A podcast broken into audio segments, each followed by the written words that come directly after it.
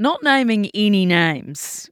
But it's accommodation that we like to sneak our pets into. We asked if there was anywhere you'd taken your pet that they shouldn't have been after a cat was smuggled into the country via cruise ship.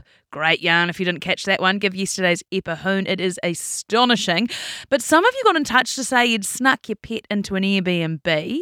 And then someone else said their mates snuck their Labrador into a bougie hotel, which really they should get a medal for. Trying to get a Labrador to do anything sneakily or undercover or quietly is prizeworthy in itself. By the way, you're stuck with just me for a little bit. Jess is off on a well deserved break, so let's get into it. Kia ora, this is Newsable. I'm Imogen, and this is what's worth talking about. It's getting ever closer a new government. But what have MPs been doing in the meantime? We speak to the youngest member of parliament in more than 170 years. Rents keep on rising, and it's not just our biggest cities. The regions are starting to get more and more expensive too how reading right through those terms and conditions, no matter how small the print, can have unexpected positive results.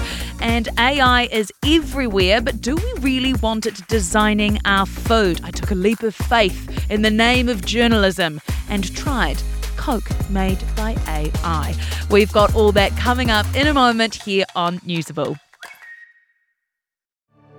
Newsable takes time and resources to produce. Please support our mahi and visit stuff.co.nz slash support. The jungle drums have been banging, and it is looking ever more likely that a new government is now not too far away. It could even be today. Dare I hold my breath? I shan't. It's nearly six weeks since the election, a little less time since the final official count, mind, after the special votes, etc. But National, ACT, and New Zealand First are now thought to have reached an agreement over policy and close to, if not already, deciding who gets what when it comes to spots in cabinet. However, we haven't quite got there yet. So, what have all the MPs elected back in mid October been doing since then? Well, one of those new MPs, the youngest person to hold a seat in New Zealand's parliament for 170 years, is Hana Rawhiti Maipi Clarke from Te Pāti Māori, and she joins us now. Tēnā koe. Kia ora, ngā mihi. Hana, what's been keeping you busy? It's been a month since the election and the night that you took the seat of Hauraki Waikato of Nanaia Mahuta, and still not much seems to be happening. I guess in the House of Parliament, nothing much mm. is happening, and we're all kind of waiting, like, okay, what's going on?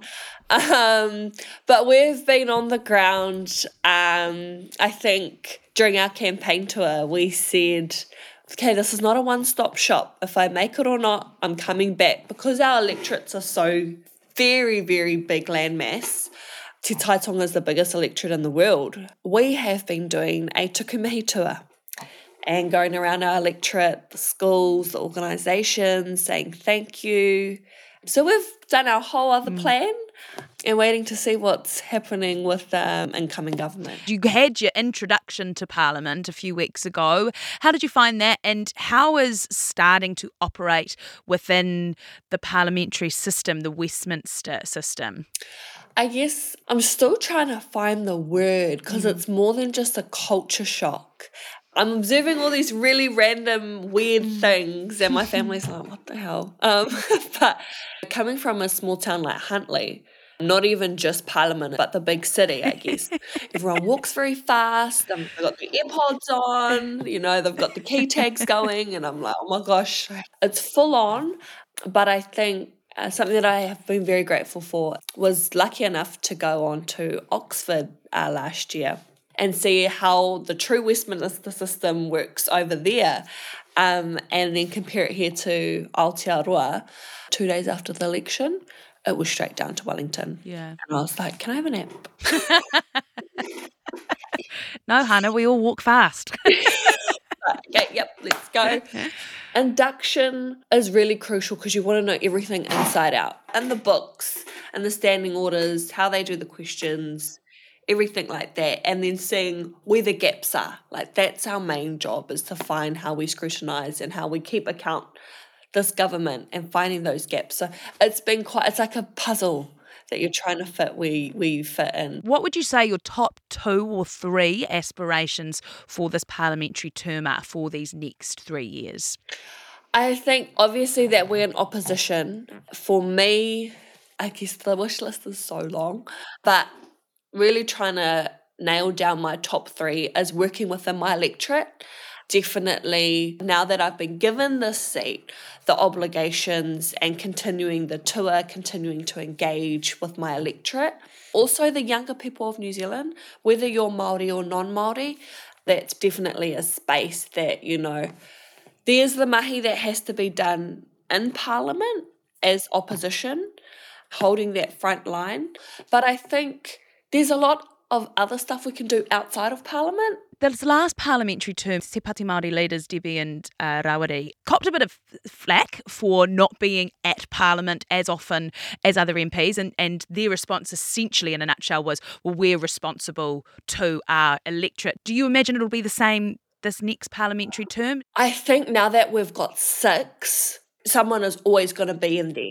And there can be a roster. I think that for us, it's definitely the people at the forefront of our whole entire being and our whenua. And that's priority all the time. But those sitting house days when we can vote, there will always be someone from Te Pāti Māori in there now, which is which is amazing, I think, because it was really hard for two people to carry that load. And they weren't just obligated to the electorate, they were actually obligated to Te Iwi Māori and the Motu. So that would have been, I can't imagine, I mean, I've shared some stories of that being such a heavy load to carry.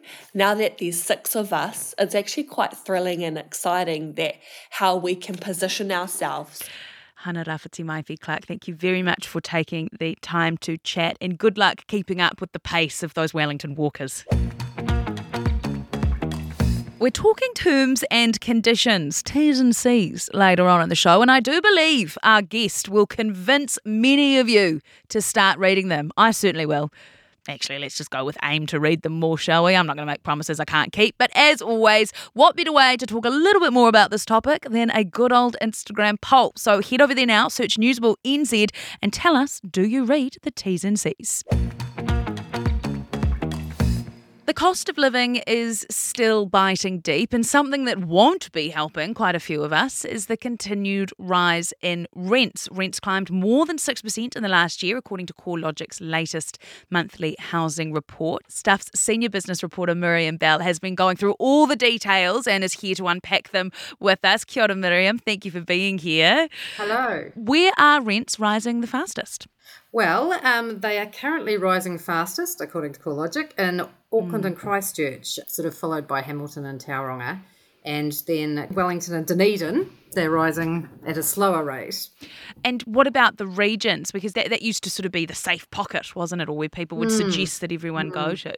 Well, apparently rents are still rising in the regions, but they're rising at a slower rate than in the main centres. And the reason for that is thought to be that with migration at a record high, many of those migrants or the new arrival migrants at least would head towards the main centres where there's you know more jobs and more chance of settling into a community. So what sort of prices are we looking at where things are the most expensive? According to CoreLogic, a latest average weekly is four hundred and eighty three dollars.